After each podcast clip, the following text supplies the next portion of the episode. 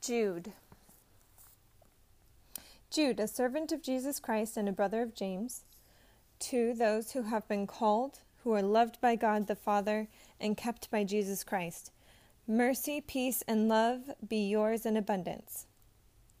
Dear friends, although I was very eager to write to you about the salvation we share, I felt I had to write and urge you to contend for the faith that was once for all entrusted to the saints.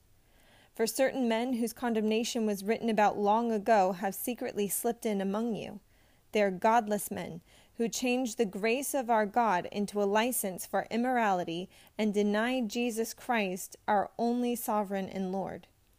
Though you already know this, I want to remind you that the Lord delivered his people out of Egypt, but later destroyed those who did not believe. And the angels who did not keep their positions of authority but abandoned their own home, these he has kept in darkness, bound with everlasting chains for the judgment on the great day. In a similar way, Sodom and Gomorrah and the surrounding towns gave themselves up to sexual immorality and perversion. They serve as an example of those who suffer the punishment of eternal fire. In the very same way, these dreamers pollute their own bodies, reject authority, and slander celestial beings. But even the archangel Michael, when he was disputing with the devil about the body of Moses, did not dare to bring a slanderous accusation against him, but said, The Lord rebuke you.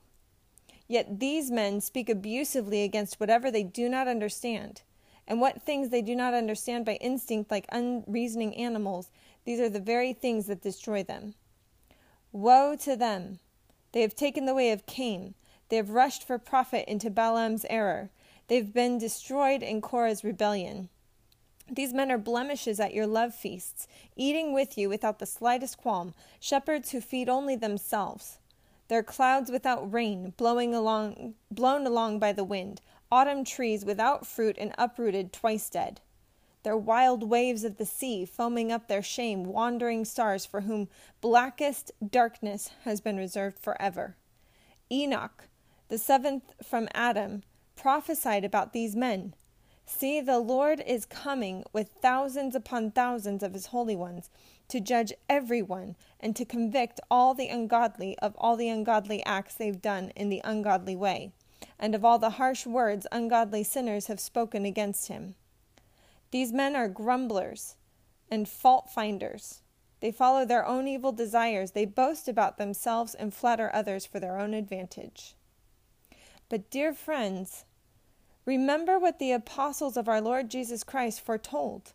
They said to you, In the last times there will be scoffers who will follow their own ungodly desires.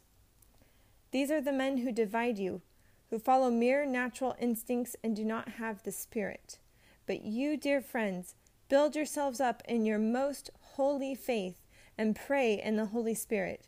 Keep yourselves in God's love as you wait for the mercy of our Lord Jesus Christ to bring you to eternal life. Be merciful to those who doubt. Snatch others from the fire and save them.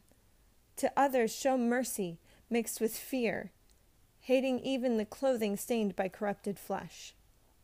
To him who is able to keep you from falling and to present you before his glorious presence without fault and with great joy, to the only God our Savior, be glory, majesty, power, and authority through Jesus Christ our Lord, before all ages, now and forevermore.